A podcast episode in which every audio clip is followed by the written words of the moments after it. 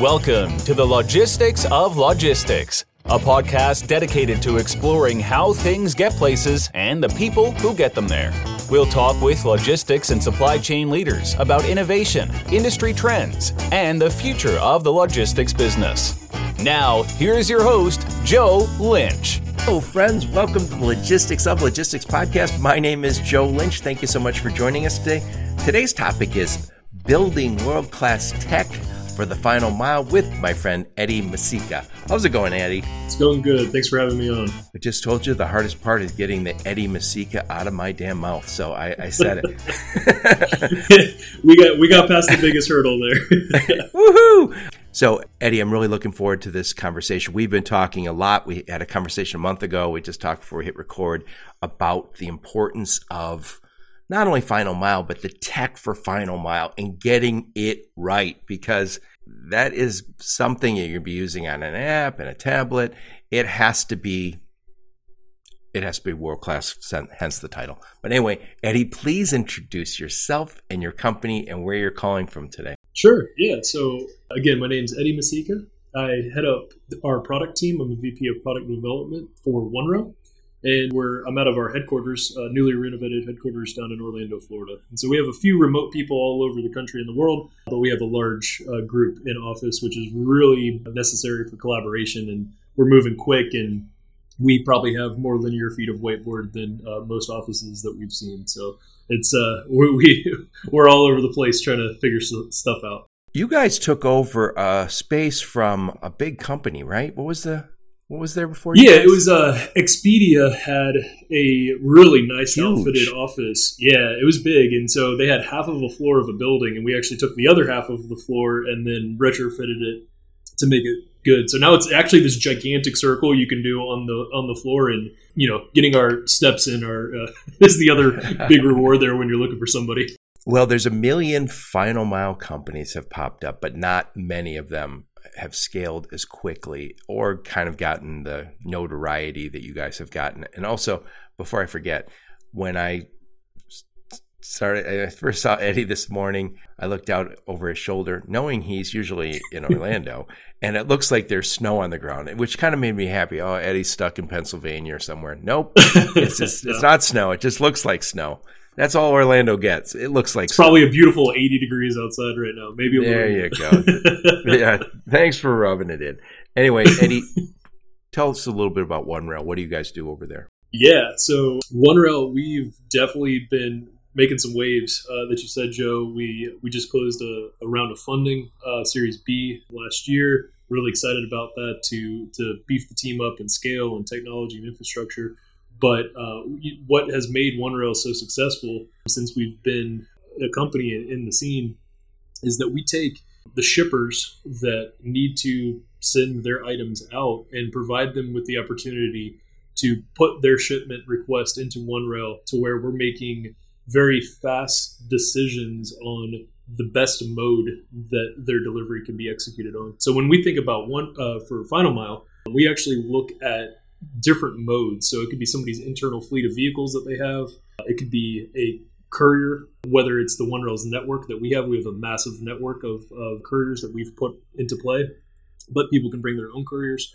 Parcel is final mile. Even different flavors of LTL and TL are also final mile, in our opinion, right? And so we actually do rate shopping and mode selection, and we're looking at time to serve to the customer, and then uh, exceptions management and all of this takes place with APIs and very fast technologies. And so we integrate to the courier carrier or you know whatever logistics service provider it might be to send them those signals and we get signals back. So we also have flavors of live tracking and labels and customer experience notifications. Uh, we have a mobile app as well to provide to some of these companies. So we do a lot of things, but it, it honestly it empowers the shippers to execute that final fulfillment, you know, that final step of their fulfillment process. It's just giving them a lot of opportunity and even support when they don't have the technology on their side. Oftentimes, they can lean on us to to do more of what they need to do. Yep. So, uh, one of the things I love about what OneRail is doing is, and I've said this before when I've talked, I talked to Bill Catania, the founder, and I've had some other conversations with OneRail, is when COVID hit, we all started to say, "Oh my God, final mile became super important," and we some of us wanted our groceries delivered. And when you do using grocery delivery, there's there's services out there, but a lot of it is going through going through some sort of delivery service, and and and those are often gig economy. And no no slight on the gig economy, hallelujah. But what we need from our gig economy workers on that final mile. And by the way, some are gig economy, some are great big companies, right? There's there's there's a spectrum there. And I think yeah. it's a larger spectrum than you see anywhere else in our space. And you need a technology to be the overlay of that. You need operational excellence and tech and a team that makes sure that works. So when somebody says all I need is somebody to pick that up and drop it off, wrong I mean, that's one. That's fine if you want to do one shipment, but you guys are doing millions of shipments. yes, absolutely. Yeah, and that honestly, just to, as a point to to kind of help paint that picture of the those gig economies often are running their own marketplaces as well, right? And so there's you know there's a large company that uh, we're all very accustomed to having same day delivery or two day deliveries now, right? And that mentality though followed down into some of those gigs for grocery delivery and food delivery. And what we really offer to our shipper customers as well is the ability to compete at that level, right? And so they can fulfill from retail locations and have, you know, an hour delivery promise or a two hour delivery promise. And they're able to now compete at the same level that these very large companies, to your point, have, you know, they've tried to create their own marketplaces. So we're helping you know a retailer or a distributor satisfy that same expectation that customers have nowadays. Uh, and you're right, COVID definitely set it lit the fuse of of expectation for final mile delivery. Right. So, who are your customers? Are they the retailers that are, are trying to get, uh, or is it the carriers? Who who who, is, who do you look at your as your customer? Yeah, so we are very shipper centric, right? So we're looking at whether it's a retail customer, whether it's a distributor, whether it's a manufacturer, it could be a wholesale. We really don't have a specific vertical that we're focusing on either, right? We have things from medical to ag to industrial. It's all over the place. And so that's, again, that's kind of the beauty of what OneRail from this technology standpoint, when we're thinking about it from a user's standpoint, and we're trying to we're trying to solve their pain points. We're looking at what are you guys trying to do? You know, what's the operation? Is it coming from a store? Is it coming from a DC?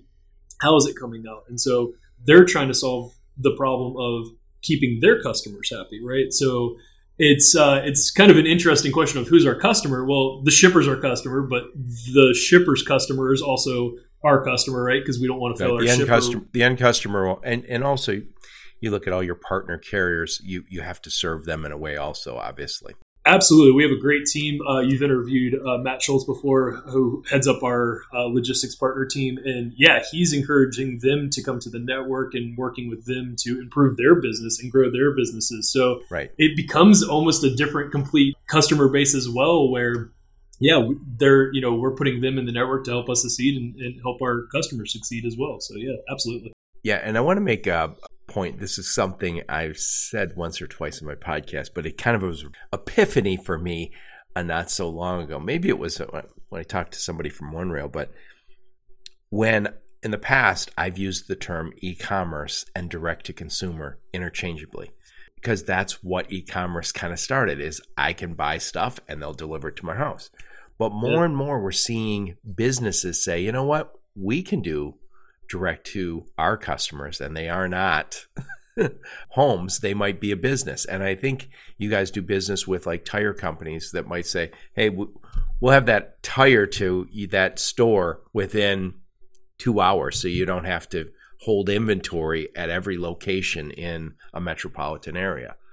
Yeah. and i think this is just the beginning because i can see where a lot of companies are going to say you know what we had we have a traditional sales force, but we can also sell online.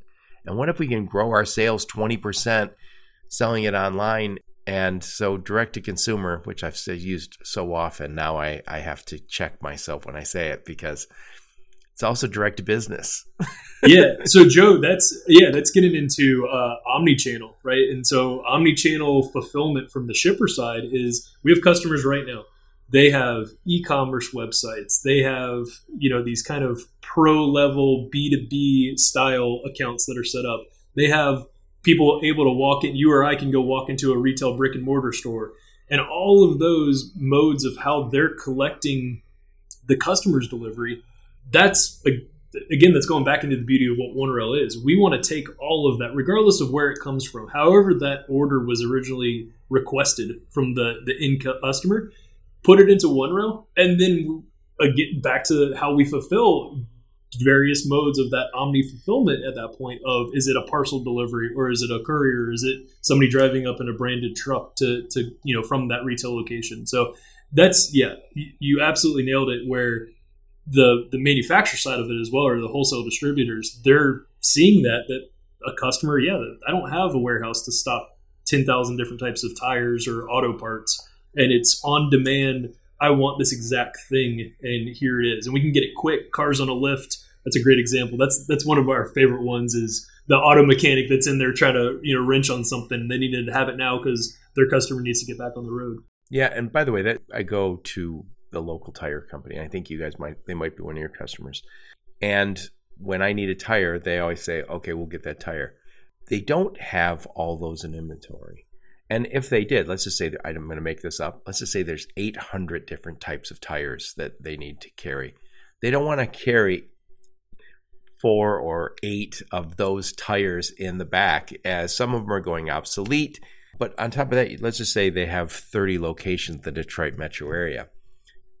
Well, if you could have one location that maybe had every last tire in great quantities or decent quantities, you could deliver from though that one location and not have to have extensive inventory. So maybe I'm the local and I only carry the 60 most used tires, but I know if I'm working with OneRail, I can get I can get tires from my main office, yes, or my main inventory in you know an hour or two and yeah. that that that I say it all the time on my podcast. The carrying cost is often much more expensive than the transportation. I think most of us who are in transportation logistics, we think we're the center of the universe. That's the nature of that's the nature of all business, right? You always think you're the most important part, but carrying costs are a huge part of some businesses. I imagine the tire business it would be yeah. very expensive to have have 800 tires at every store. You just don't want to do it. Yeah, and just from our from you know going to the where our where OneRail comes into play, and again we help our shippers here. That's you're we're not even talking about the shipper in that scenario, right? We're talking about their customer again, and so we really work together to figure out where all of those pain points for the user at the end of the day and it's not the user of the technology always it's the use it's the user of OneRail's product and so when we think about our product it's not i can go log into an app there is an app right there is a login but it's all of the behind the scenes connections that really puts the, that total experience into play and along that process we're touching you know somebody at a warehouse the warehouse the guy that's going to pull items off of it who's staging it the driver that's coming up the getting to the end consumer if there's exceptions along the way. So there's a lot of different personas or tenants of this the software that we we look at and through the workflow and that's a big thing to manage but absolutely it's uh, it's empowering everybody to solve those pain points and then we're figuring out who's affected along the way and what we can do to help them right i know somebody told me but you tell me again how many drivers do you guys have who are moving stuff for you guys? Just in the what we consider OneRail's network, so it's that aggregated courier side of things. The driver side is, I believe, somewhere in the 10 million mark right there. But again, go start going multi mode, right? What's you know what's parcel? Throw every major parcel and regional parcel carrier in there. Throw every freight company in there as well. Throw in the fleets that we have from some of our customers, where there's you know thousands of vehicles on board, right? And so if you if we truly wanted to say how many drivers, like that just gets to this astronomical level of of a driver base where yeah, there's a bunch. so so it's about it's about ten percent of the US population right now driving. yeah. yeah. but there's a million there's a million different modes at this one minute, as we said earlier, and we need that. You need that. So if somebody should call OneRail and say, "Hey, you know, I, I'm I'm kind of out in the sticks," you're like, probably have somebody there. Don't worry. Yeah, it's it's amazing. And if we don't, we'll get someone there. that's that that has definitely been a motto of ours. If we we will figure out a way to to make it work. But yeah, it's it's interesting to, to like take transportation out of it. You start talking to a shipper and you know they're like, "Hey, can you help us solve a problem?" And we're like, "Okay, well, where you know if you're let's say they're distributor based, where are your DCs at?" And they're like, "Oh, it's a DC in I don't know Virginia." One for the entire country. That's that's what we're operating with, you know. And then you go the extreme other way, and they want to fulfill out of retail locations. And it's well, how many do you have? We have five thousand all over the country, and you, it's just these big extremes, and every use case is different. So again, we're always trying to figure out like there are modes that do not work for certain uh, shippers that we have, and some can take advantage of all of them together. By the way, when you look at the final mile, and I know you guys are doing some of the middle mile now, but when you look at the final mile, not a lot of companies have traditionally done that and been able to do, have a national footprint in it. So we know of UPS, we know of FedEx. Well, there was other companies that like DHL participates in that, but they don't do the final mile because that's where the cost is. I think a big chunk of the cost of doing anything is the final mile because that's when it's an individual shipment as opposed to a truckload or you know an LTL shipment. So it's expensive and to get that nationwide network is not easy so anyway eddie i want to understand a little bit about you where'd you grow up where'd you go to school give us some career highlights before you joined the, the mighty one sh- OneRail yeah so i'm third generation orlandoan Orlando from Orlando. I, am not sure. We keep getting confused there. There's a bunch of them, but third generation from Orlando. Grew up here. You got there before the mouse. Maybe, yeah, yeah. Some of the we saw it being built, but yeah, went went to school here as well. I have a background in design and graphic design and interactive design. So I started my career off more building websites. There wasn't honestly there wasn't a lot of quote products. That was high that tech existed. then, right? It was, yeah. Like I, I, remember when Facebook was being released in increments to colleges, and Twitter was just this thing that you had to text with. And so, yeah, that kind of started everybody kind of shifting into these other mindsets. Uh, honestly, one of my biggest memories of in my professional career was when the iPhones came out and websites started to fit to the iPhones and they started to feel like these apps. And we were getting calls from companies to say, hey, can you come help us build these responsive websites that work? So I had some experience in the, the development side of things, the design side of things. And then I um, I really went further into actual product development and working on much larger scale pieces of software. So I've done things from streaming karaoke software to insurance software to CRMs to medical devices all over the place. And honestly, building that software and talking to those people and understanding what their problems are. At the end of the day, good design and, and good product is just trying to solve people's pain points, right? What is that what is that end user? What is that person trying to get out of this? What are they trying to solve here? And how can we solve it for you? And usually technology being the thing that's facilitating that the most right? So yeah I had a very diverse background in software. And i was working with the cto of OneRail, david dashler and uh, i was like hey man i'm kind of not not too you know good at where i'm at right now. I'd love to kind of do something different in my career. I'm either going to go do my own thing or you know, work with you. And he said, Hey, I got this OneRail thing. You should come check out. And so I uh, came to OneRail and thought I was just going to take a take a little coast there and slow down and just do some design work and really solve those problems. And then quickly got into the weeds of building this product to what it became. But I was an early anything but slowing down. no, there has been no breaks at all. Absolutely. But I will tell you, Joe, that was one of the good the good things about where I came into OneRail it was a very tight collaborative we were still we, there was a product there was a prototype and so i got to participate early on and start working with the you know with the stakeholders and with the users at a very early level to start building what we eventually got to and we we built a product very quickly that we had enterprise customers, Fortune 500 customers using in a very short amount of time. And so the team that we had and and really scaling up what we were trying to achieve was was a huge success, and it was it was awesome to participate there at the beginning with it.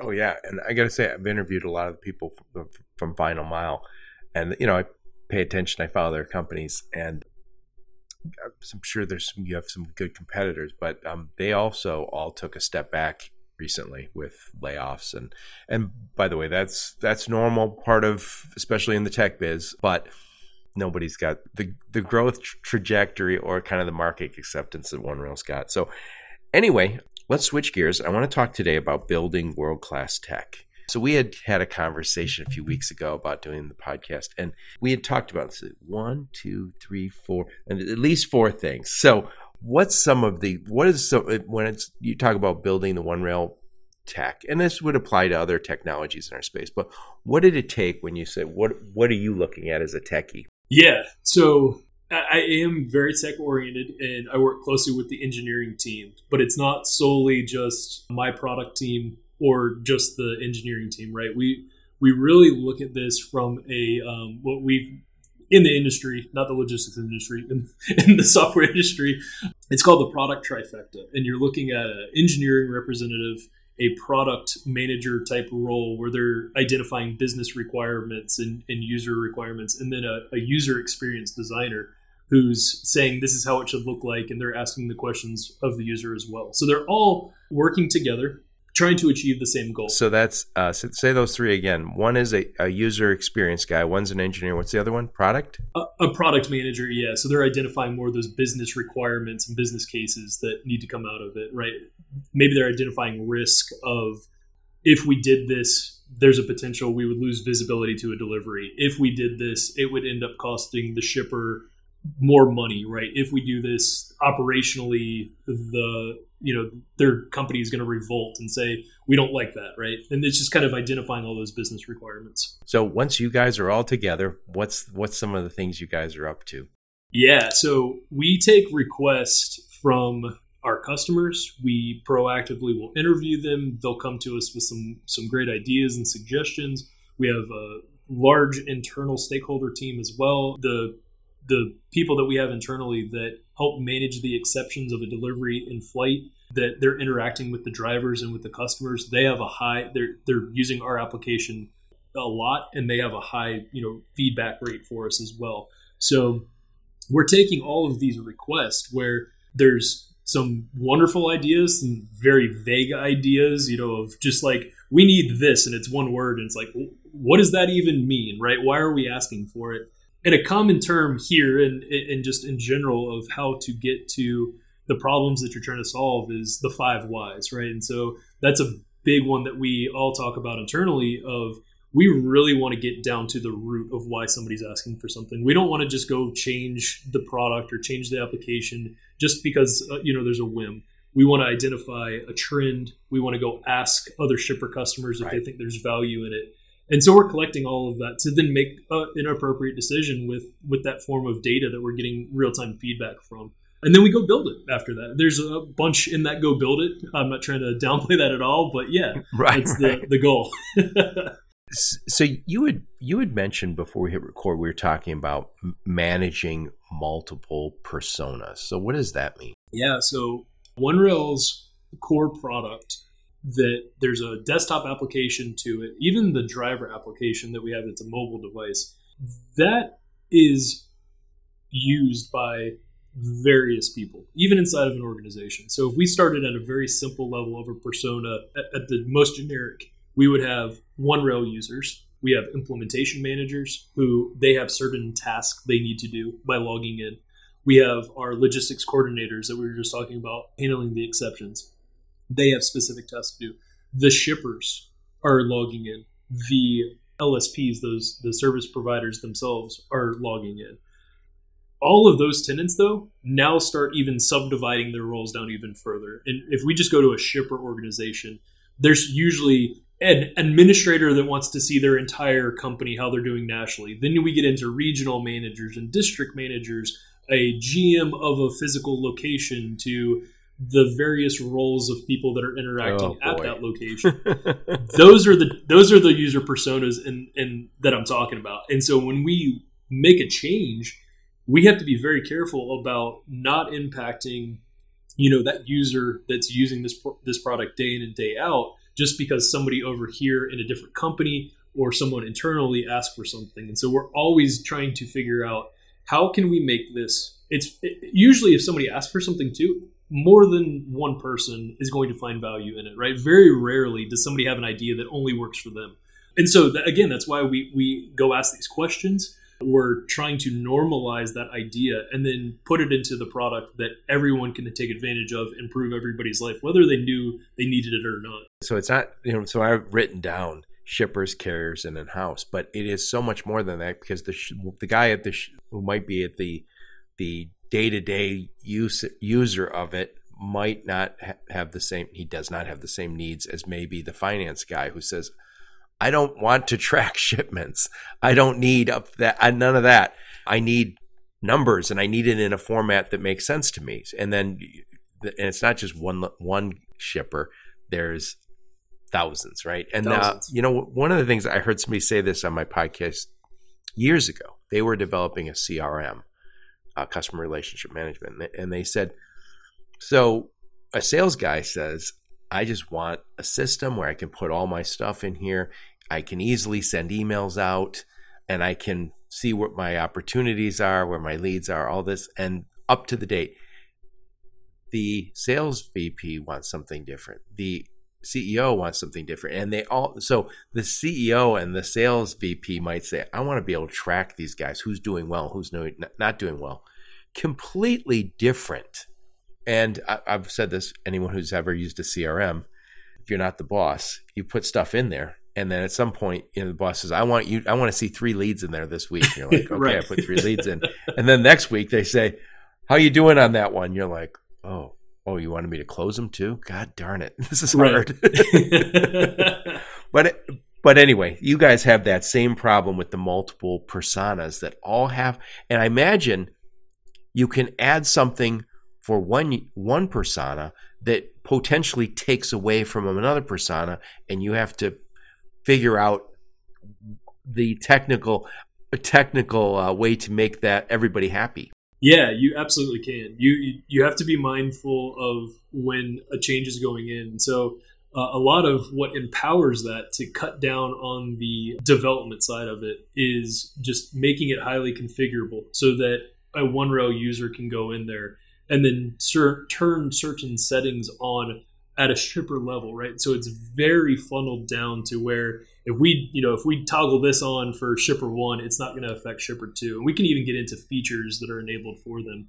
But yeah, you're right. Like the CRM example, if I just think about CRMs in general, you, there aren't even that many personas of a CRM. It might be the type of entry you're doing, but if you think of you know apps that we use day to day as just individuals of you know a Twitter or something like that, even that, sure, there might be a what we're seeing, what people are seeing from us, and then maybe an administration level, and I'm sure they have various levels there, but it is uh, there are a lot more touches with what we're doing here. And Joe, one of the things is traditionally, if you break these personas out, you might even be using different pieces of software to do it, right? And so in that organization, just sticking with the shippers, that top level finance guy might be using a finance tool. And then there's, you know, somebody that's trying to track all of their employees or their drivers or their fleet assets. They might be using a different tool. And so all of these disparate systems though, we want to connect those back into OneRail so it can be that that single pane of glass, that source of truth that says just go here because the data coming into us when we send it back out to you, that's now it's in this nice little package, this nice bundle where you don't have to go. Or once you're in our system, we can lock it down by different roles and permissions. So the finance guy only sees the finances, not you know they're not dispatching deliveries out. Yeah. There's, there's, they, this just has a lot of tails. So we talked a little bit just now about the multiple personas, and that's, that's not, it's a lot more than just shippers, carriers, and in house. There are a ton of shipper personas. There's a ton of carrier personas, and, and- and you're, you're balancing that all the time. So you, we also talked a little bit about multiple environments. So, what do you mean by multiple environments that you have to design for? Yeah, so the the actual way that the products are being used, right? And so I mentioned that there's a, a, user interface, a UI, right? So the things that most of us would go log into on a website. So we offer a desktop version. There's mobile versions. It's supported on a tablet. There's a mobile dr- driver device as well. And then additionally, talking about those types of inputs, those are things that we can identify as, as people and see. But in the background, there's these integrations that take place, and there's APIs and computers talking to each other, right? And those environments also have to be thought about when we're working through this because the output of a computer talking to a computer, all of a sudden a human might come into play. And so if we're looking at the desktop or the phone, then it's even a challenge as well. Just in, in technology, it really is to say, well, there's you know five different browsers that exist on Windows and Mac and oh, versions. God. Yeah. Is is there anything worse than when you, you get some new software and it says, "Oh, this doesn't work in Chrome yet"? You're like, "Why not?" And by the way, I'm uh, I'm an Android guy. And there's nothing worse when there's like a new app. They're like, "Oh, it'll be available for Android in six months," and I'm thinking, aren't there more Android people than Apple people? Why are we always the second one? Yeah, I know we're not the cool kids. I know we're not so, the cool kids with the Androids, but I like it. And but there's that is a something that you guys can't have. You can't have somebody say, "Oh, I was going to use OneRail, but they're not made for Android phones, or you can't use them with Chrome at work." No, can't happen. No, no, we can't. And and the mobile front, I will say, I'll, I'll applaud our engineering team that they've switched to some technology that empowers them to release to those multiple platforms even faster and, and not have to do a bunch of double work as traditionally may have uh, taken place. But yeah, we we have to be as up to date as possible, right? We we don't want to necessarily support you know a green screen type UI you know that somebody has. If we had to, I guarantee I'd be I'd be building something for it but yeah, we, it's modern technologies and it needs to work across the board 100%. So obviously, you just mentioned desktop, so I can use it uh, on my computer. Great. You also do tablets. Great. And then you have an app. And I think we've talked about this in my podcast before. Uh, some people get app fatigue, right? So let's just say one of your customers says, We already have a delivery app. Am I using their app and OneRail app separately, or how's that work? Yeah, so the the mobile app specifically is called OneRail Driver, and it's our driver experience app.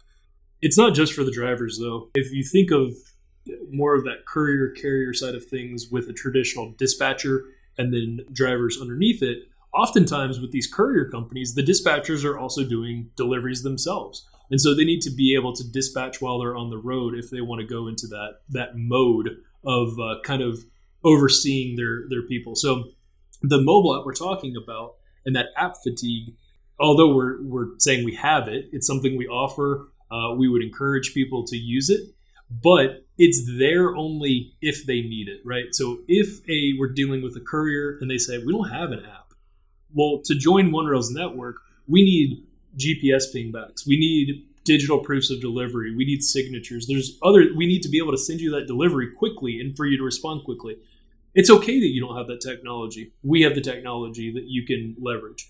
Now, let's take it a step further. We have a courier that comes to us and says, "We already have an app. We we were licensing, you know, whatever, or we built our own." Uh, the gigs are a great example, right? All of the big gig companies they have apps. We don't want to disrupt back into these personas. We're we're back into persona right now.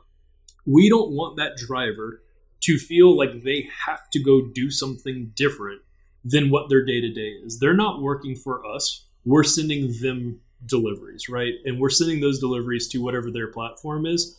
And it's the same information. We're we're normalizing data, so they're getting the information that that they require that we need to give them that makes them successful to complete that delivery. But yeah, we don't we don't want to disrupt it. Even with internal fleets, we've had people come to us and say, hey, we have you know this specific device or we already licensed this technology. That's okay. Where we can we can back into your TMS or back into whatever it might be that's powering your fleet. Or again, we have people that come and use OneRail Driver to power their internal fleets, and it can run iOS, Android, even Zebra devices, and things of that nature. Right? So yeah.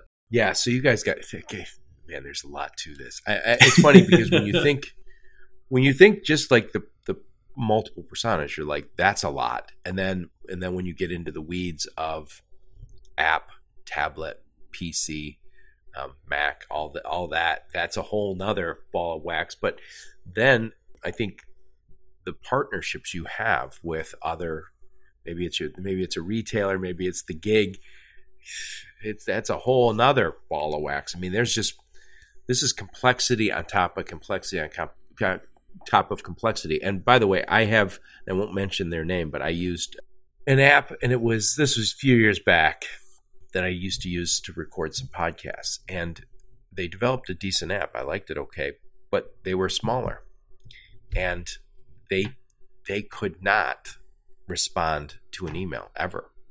They didn't have a support group. Honestly, I found myself going on LinkedIn and looking for anyone who worked there, and they're in like Russia, and I'm sending them notes saying, "Hey," and they're like, "I don't work on that project anymore," and I'm like, "They have no employees." Right. And I, I think this is where you know where it comes why you want to work with a leader because they have a team, and if there's a a, a new tech challenge, you got a team that you can put on it. And probably probably aren't going to run into at this point a whole bunch of new things that they haven't already seen. Yeah. It you also feel heard, right? That's that's the other thing, right? You're you were probably trying to get a hold of them because something was broken or you had a suggestion and that's we we listen oh, yeah. to the customers, yeah. I was having all these irrational thoughts about what I was going to do to them and then I was like, okay, gr- grow up, Joe. Grow up. so we talked about multiple personas. We talked about multiple environments, phone, laptop, tablets, etc., and all those partners now that you have to design for.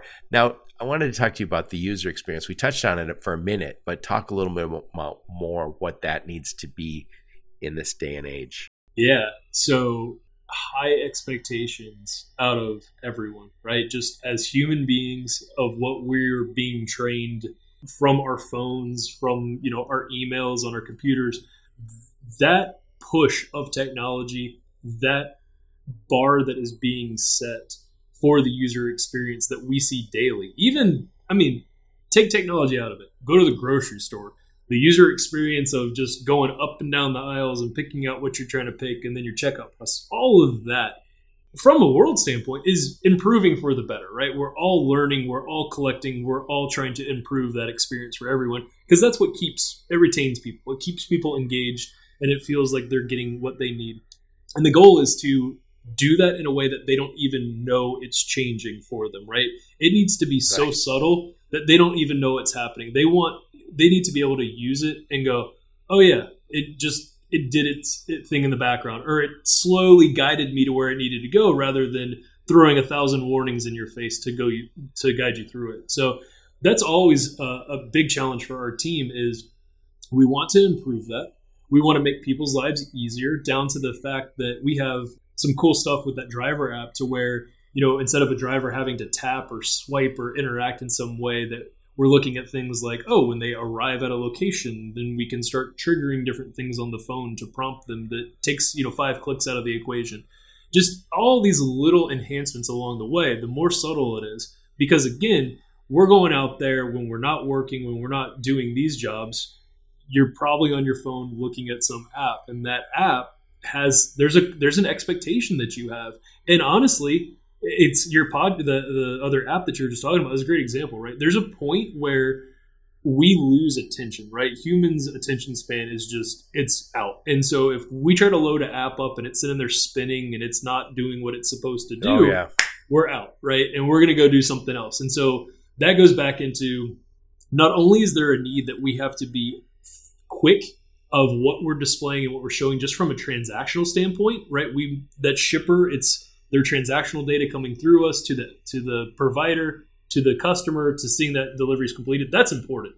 But on top of that, having to hit a page and seeing it slow down. And I mean, I'll be honest, like we've had our challenges with that, right? We've seen, hey, this is slow. We're hearing from our customer got it. We're we're working from an engineering standpoint of how can we improve this. We're constantly trying to figure out how we can improve that experience and take that feedback and get it faster. So they're they're just accustomed to it. But it's a it's a huge right. challenge this day and age to to make sure we're competing with other things that aren't competition. I'll, I'll leave a quick note real quick. It was funny. It was about podcast, and they were talking about that there are companies out there that don't realize that are your competitors. So it's the same thing as like a radio station to a podcast to a movie streaming service. They're all competitors because they're competitors of our attention. And when I heard that, I was like, man, that, and it's the same thing for, for what we're doing right? So we need to keep people engaged and, and, deliver on time. Yeah, and you know this is not exactly part of the tech, but it's absolutely maybe the most important thing is, and we've all experienced this. I think I saw an article. It was about dating apps, and they said, oh, "Okay, so you go on these dating apps, and that some of the problems they have." So women would have a certain problem, men would have a certain problem, and and what they're saying is hey, there's some people go in, they create a create a, a profile and realize, hey, nobody lives near me, or you know, or it's eighty percent men and I'm a guy, right? Or, or they're finding these mismatches in some of them, and it sounds real simple. I'll create a dating app. I'm going to connect guys and gals and guys and guys and gals and whoever, right? I'm going to connect people to people, right. only to find out that I have too many of one and not enough of the other, and that really impacts apps like yours because I've heard a story about they a company that had a whole bunch of oh we got all these shipments in our app and they were in the north in the northeast I guess and the, and a lot of the carriers weren't so they right. were all like yeah hey I found out I can I, I, if I lived in Philadelphia, I would be busy all day, but I live in LA. Right? Yeah. So you have to get to a point where you have enough of the carriers in there or gig economy or whatever, you also need enough shippers. And it's almost same as, you know, I'll use the dating thing again. It's almost like ladies night at a bar. It's ladies night attracts a lot of guys to a bar, right? also hopefully attracts a lot of ladies to a bar. Same thing is going on here. You get I mean, one of the reasons I would want to use one ship is because you have so many damn carriers on there. And if I'm a carrier, I say I want to use one OneRail because there's a ton of work there. Right. right. And and that's not part of your design necessarily, but if you don't get your design right, you don't get a lot of carriers and you don't get a lot of shippers. Yeah. I mean that's yeah, that user experience is back to how would you solve that previously? You would have to go to one of those carriers websites and book whatever your shipment is, right? Regardless of parcel or courier or whatever. And then you have to go to another one. This is pulling it all back into where that user experience for the shipper is just send a delivery to OneRail and we'll figure it out for you, right? We we go into unlimited capacity is something or elastic capacity is something we've talked about as well to where you don't have to maintain these relationships you don't have to maintain these rate cards you don't have to maintain these integrations OneRail is handling all of that for you so that user experience though is hitting one of those personas, you know, from a top level where they're like, we don't we don't know how to manage this. We don't want to hire a bunch of people. Okay, cool. It even affects it all the way down at the bottom to the person that's sending the deliveries out. They don't even have to interact. We have companies that send stuff over an API to us. Labels are printing out at a warehouse. They're picking the products. They're on a dock. A driver showing up, and everybody's off to the races. And the whole thing's seamless. No one even has to look at a UI or and but that's still a user experience. That user's experience of multiple users' experience of the life of that delivery was hopefully no one even knew about it besides the end customer and the delivery driver, right? The delivery driver delivered it on time. And then the end customer, and I'll touch on, we have a customer experience module where we can send emails and text messages out as a delivery is going through, and it provides that end customer the map of where the driver's at with the real time tracking. It can it can provide them with the uh, the proof of delivery at the end to to ensure that they got where they needed proof to get. Of, proof of delivery is so important. It's always been important, and I think that a lot of people who listen to my podcast say, "Well, yeah, but proof of everything has proof of delivery." There are still proof of delivery problems. The reason I say that is, I listen to my podcast um, and I talk to people who are you know on the cutting edge of tech like yourself and it all sounds good. Well, I talk to other people who are smaller, usually smaller companies, but even larger companies are having proof of deliveries that never show up. And you know what happens? You don't get paid. Right. The guy who sold it doesn't get paid. Well, you want to you want to upset your shipper? Just go ahead and lose that proof of delivery. Yep. And part of our experience too is that proof of delivery that I'm talking about, especially on the courier side, is a physical picture of the items Yes. being delivered at the location. And COVID actually kind of pushed this a little bit more where people didn't want to sign anymore and they didn't want to touch devices and they didn't want to get that close, but it was put the thing down there and take a picture. Honestly, No one wants to answer their door. right. But uh, Joe, I'll tell you honestly, I'd rather the proof of delivery than the signature. I, I sign things terribly when it's a delivery. You know, it's just scratch. It, there would be no validation. I would rather than say no. It's right there in front of the you know the yellow door on your house. Like that's what we're looking for. Right. So, Eddie, I want to wrap this bad boy up. I'm, I'm, I'm going to summarize this. I want to get your final thoughts. And then before you go, I want to talk a little bit of how we reach out and talk to you. And also, I want to talk about conferences we're going to be at. So, we're talking today about building world class tech for the final mile with my friend Eddie Misicka. And we talked about, you said there's the, that trifecta. What do you call that? There's Product product trifecta. manager, you got the techie, and you got the date, the, the graphic guy. Yep. So you create those teams, and and what you guys are always worried about is managing multiple personas, multiple personas within the shipper, within the carrier, and the in-house people. You just have to design for a lot of people and to so one solve the their challenges. problems. Yep. Right. And then and and they all have different problems. I mean, it's very similar, but there's different problems. Managing in multiple environments, whether it's a phone or a tablet or a PC, it all has to work. It has to be seamless. And and if you use Chrome or something else, it has to work. Even if you have an if you have Android like me, it got to work. exactly. And we talked a little a lot about the user experience. And and again, I think we didn't use the term today, but we used it when we were talking the other day. Somebody said on my podcast, consumer grade tech, Consumer because grade tech. that's what everybody wants. We've been spoiled with consumer grade tech, and there was a time, and I'm sure you remember this, Eddie, when the, we had all this cool stuff at home on our computer, and then we'd go to work, and you'd have clunky stuff that you used at work, and be like, "Hey, just press F8 and then five, and Right. it'll take you to the cost screen." Right. You're like, "Oh, that was intuitive." Nobody will put up with that anymore. no. Yeah, it's not acceptable. what we get at right. home, we want at work. That's it. And then we just, so I'm sure I missed something here. So give us your final thoughts, and then we'll talk a little bit about how we can reach out and talk to you at OneRail. Yeah, I, mean, it was a pleasure talking to you today about you know solving it's solving problems honestly, and I think you said something, Joe, that kind of got me there. Of it sounds simple when you when you think about these individuals and listeners of your podcast might be you know they're thinking about what they do on their day to day, and they might only be a small piece of this thing that OneRail has become, right?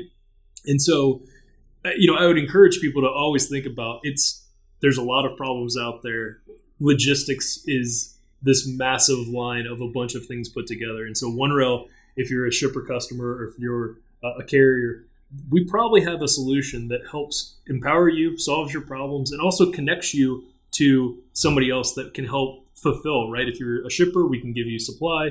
If you're a courier or carrier, that's also supply coming from your side as well, right? And so that's you know that's one of our biggest things. So yeah, I think that's a good kind of sum up of always always Yes, try to I help appreciate people. that. Yeah, So I was just before we hit record, I was asking what conferences you're going to be at, and I know there's going to be a big, big OneRail presence at Manifest, and this I think is going to air. This podcast is going to air on Monday, Monday before Manifest. So if perfect. You're- timing.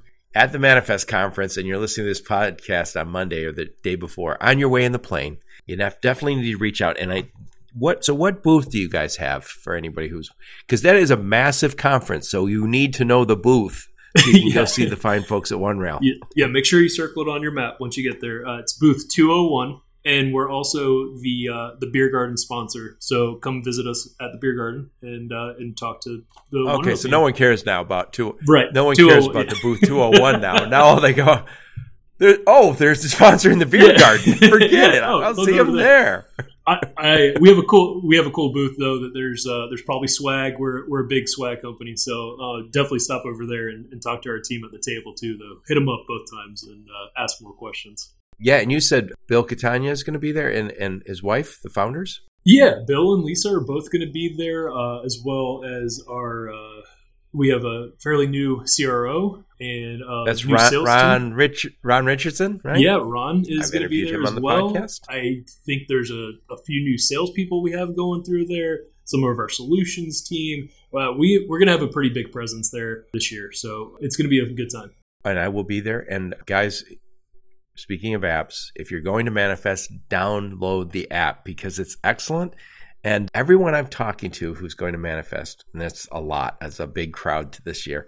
Everyone's excited, but everyone's going, I'm getting dozens of emails. How do I manage this? And I was like, the app, the app, the app. Because you, can, when you get to a conference this big, if you don't have that app, if you don't have a sense of who's there, you're just going to be wandering and hoping that you bump into the right people. Yeah, or you do when you're lost in the woods. You're supposed to just stay in one place, and then that way everybody else is going to walk by you, right? I'm going to sit, I'm going to sit in the OneRail beer garden and wait for everybody to pass me. That's see, Anyway, that's how you um, see more people. Yeah. So there's another conference you want to talk about. Yeah, yeah. So the RILA conference is going to be down here in Orlando. We're booth seventeen. What is it called? RILA R I L A, and Okay. we're going to have a booth there. But additionally, we're um, we're going to do something a little bit different since it's in our backyard. On February twentieth, from five to seven p.m., we're going to host uh, host a networking event at our newly renovated headquarters that we were talking about uh, at the beginning of this podcast. So we're gonna do. Uh, there's gonna be a smoke filled fashion bar, various foods. Cassandra Gaines from Mad Gaines on Freight TV Yep. is going to be here doing a, I believe, a live uh, podcast as well. And so we're going to have shuttles coming from the event after the event concludes. We're going to have them coming over to the office and back. So we really encourage everybody to come check us out for that as well and uh, participate. How far away is RILA from your offices? It's it's probably around like ten minutes or so, ten to fifteen minutes. Yeah, Oh, perfect. it's very quick, short shuttle ride there and back. Yeah, oh, that's excellent. And so, w- what day is that again? February twentieth from five to seven after the conference uh, is over for the day is where we're going to do. If you if you guys give me a link to that, I will make sure I put it in the show notes so people can who are going to RILA can make sure they uh, go over to the OneRail event too. Awesome, cool, yeah. And then just as a as a final plug, just uh, we're we're always hiring. Like I mentioned before, we, you know we we closed around While other people are laying, other Yeah. people in the space are still laying off, and and again, no no no shame in that. There's lots of great companies that lay, get, and lots of good people are getting laid off. It's the nature of the business, but it's telling that you guys are hiring in this space while others are retreating. Yes. And so you can go to onerail.com slash careers to see our open job postings as well. So if you have logistics experience or even if you're just wanting to make a change, definitely welcome you to go over there and, and check out the page. And then additionally, it's all the normal socials we have. Excellent, excellent. And are all those jobs in Orlando or some remote? Uh, some are remote. Yeah, we absolutely we we encourage people to, to come into the office and you know hang out with the team and It's take not bad when you're in benefits. Orlando. Yeah, it's not that bad. we have a lot of fun uh, benefits and, and things that we offer in the office as well. But we also have a ton of remote positions, like I said. So U.S. based, even uh, we have resources uh, on the engineering side, even around the globe. So yeah, definitely encourage people to come check us out. Well, what I'll do is I'll put a link to anything you give me because we Awesome. talked about it a lot. And, uh, Awesome. we'll see. We'll see you at Ma- we'll see you at Manifest. We'll see you at RILA, and it's really been a great great conversation. Uh, again, I think the at the at the at the top end of this, you think, oh, this is fairly easy to do this kind of stuff, and then when you get into it, you're like, no, anything but easy. Hey, one last thing before I, I I'm going to put you on the spot. You can't say someone from OneRail because I'm talking to you already, but. What's name a person that I should talk to on my podcast? I'd say that the guys over at Frayt, it's a courier company with a Y, they are always doing some really pushing the boundary type stuff for their platform that they offer. And so that's probably that would be an interest. Are they a one OneRail partner? They are in our network, yeah. So I didn't pick somebody from OneRail, but yeah, we've we've enjoyed. no, I'd be happy to interview them. Connect me. Yeah, yeah, I'll definitely I'll get a name and connect you over to them for sure. Thank you so much, Eddie. Really appreciate you taking the time. Absolutely, thanks, Joe. And thank all of you for listening to my podcast. Your support's very much appreciated. Until next time, onward and upward. You've been listening to the Logistics of Logistics podcast, where we engage in conversation with experts in the logistics field. For more details, visit thelogisticsoflogistics.com or follow Joe Lynch on LinkedIn.